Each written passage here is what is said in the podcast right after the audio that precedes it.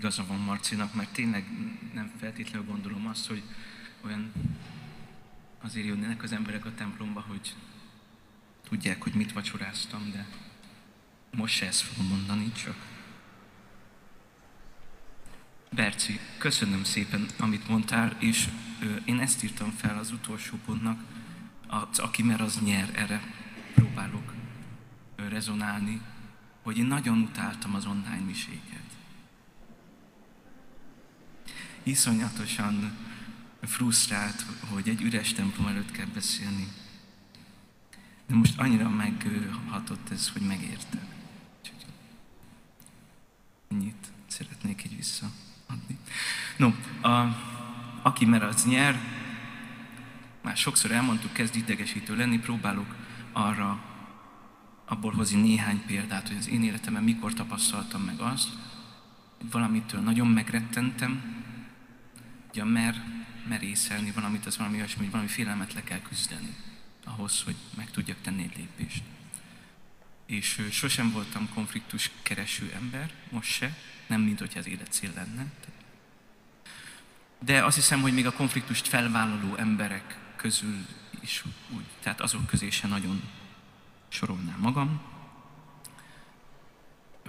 Tisztelem azokat, akik ezt megteszik. Én egy kicsit a megalkuvó kategóriába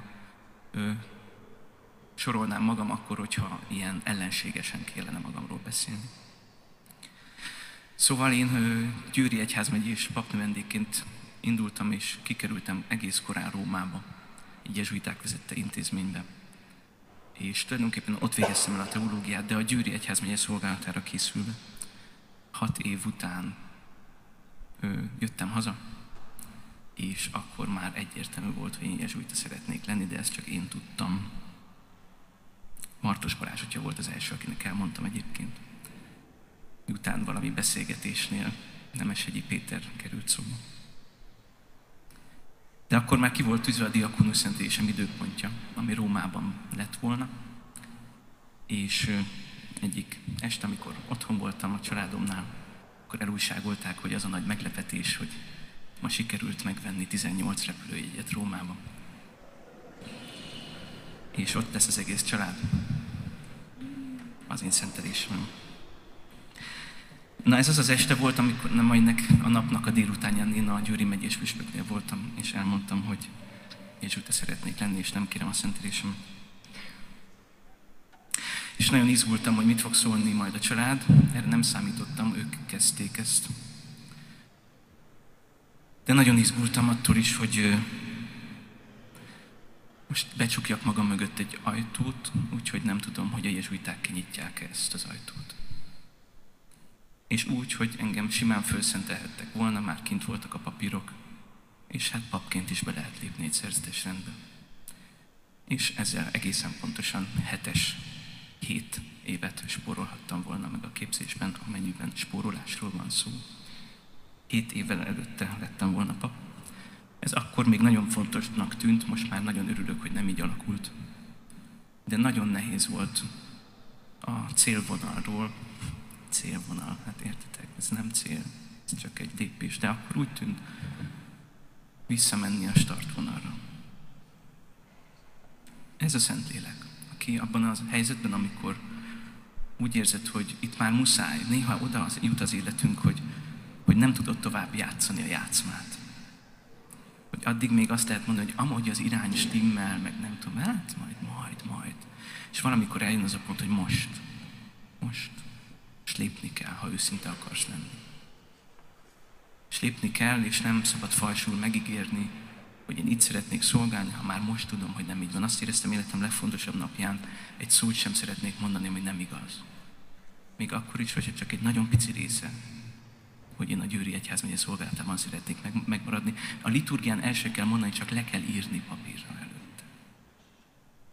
El se, senki nem hallotta volna. Azt éreztem, hogy ezt én nem tudom leírni ha valamit úgy érzel, hogy ez most ez nem megy, ez, ez, már az a pont, amikor ezt őszintén nem tudom tenni, az fontos. Család elment Rómába, én akkor már noviciátusban voltam, de jól érezték magukat. Megsporoltak egy két és fél órás szentelési szertartást. rá hét évre, aztán itt voltak Budapesten. A másik az, amit felírtam, merni és nyerni belőle valami szépet, az a megbocsátás. Nem voltam a konfliktus kerülésemből fakadóan nagyon nagy balhéjaim így emberekkel nincsenek, egyszer nagyon megbántott valaki. Felnőttként már. Nagyon. Úgy, hogy azt éreztem, hogy fogalmam nincs, hogy ezt a kapcsolatot hogyan fogjuk rendezni. Van ilyen sajnos. És nagyon kezdtem imádkozni, hogy az Isten adja meg a megbocsátásnak a, az ajándékát. Imádkoztam érte, meg magamért, meg nem tudom. Hogy bocsássak meg, hogy, hogy ez nem keresztény, ez nem, ez nem hiteles. Évekig ment ez, mondjuk egy olyan, szerintem majdnem négy évig. Nem is láttuk egymást közben. Nagyon mély volt ez a sem. És volt egy, hál' Istennek vannak lelkivezetőink, és még neki se beszéltem erről sokáig, és egyszer csak aztán ott is eljött egy ilyen, most már muszáj kimondani pont. És hogy kimondtam, hogy nem tudok megbocsátani, ő, pedig hát szegény, így meg is elkezdtem a másik emberről beszélni, hogy biztos nem akart megbántani, lehet, hogy ezt nem is tudja. És szépen visszairányított egy kérdése, hogy és te magaddal tudsz együtt érezni, hogy egyébként ez egy jogos fájdalom és harag. Ó, hát harag, hát bennem nincs harag. És olyan jó volt ezt kimondani, hogy hogy ja, de amúgy négy évet itt el, imádkozgattam azért, hogy tudjak megbocsátani, és egy pillanatig nem foglalkoztam azzal, hogy egyébként engem nagyon megbántottak. És ez nem önsajnálat volt, hanem a valóság beismerése. És egy kicsit félreraktam az illetőt. És egy picit úgy ezt így elsirattam.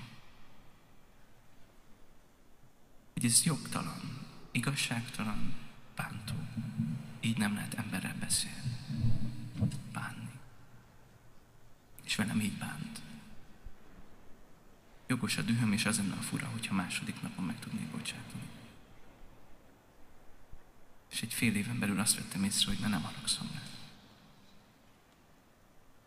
Magammal volt dolgom. És valahogy ehhez is kellett egy pont, amikor már nem ment tovább az akart kereszténység. Akarjuk csinálni. És egy harmadik a határszabás.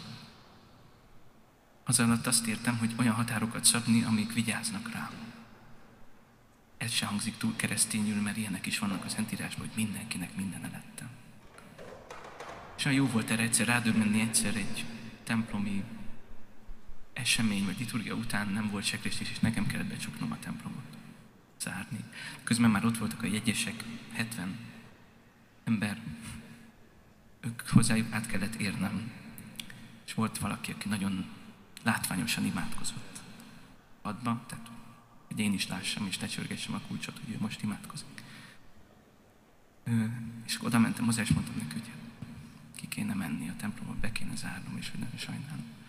És úgy fölhorkant, és azt mondta, hogy Jézus nem külde neki a templomból.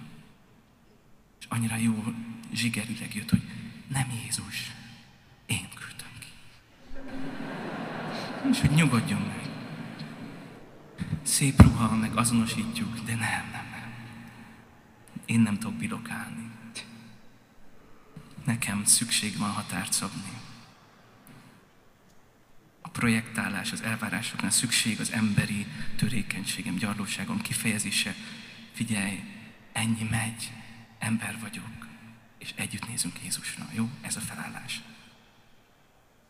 Egyházban, szertesek között, papok között. Mi együtt nézünk valaki felé, együtt törekszünk, és nem azt mondjuk, hogy utána. Határt szabni az is jelenti, hogy nemet mondani. Nemet mondani néha azért, hogy amikor igent mondok, az teljes igen legyen. Amikor vigyázol magadra, hogy pihenj, akkor megtiszteled az embereket, akikkel később találkozol. Hogy kapjanak egy olyan embert, aki teljesen oda tud rájuk figyelni. Amikor teszel magadért valamit, bocsánat, magamról beszélek, amikor teszek magamért valamit, például, hogy azt mondom, hogy ezt nem tudom elvállalni, és megértem, hogy nagyon fontos lenne, és szuper lenne, és nem vagyok Jézus. Akkor helyére kerül az életem. Hogy akkor tehetem azt, amire meg vagyok hívva. Hogy őt keressem és ránézzek.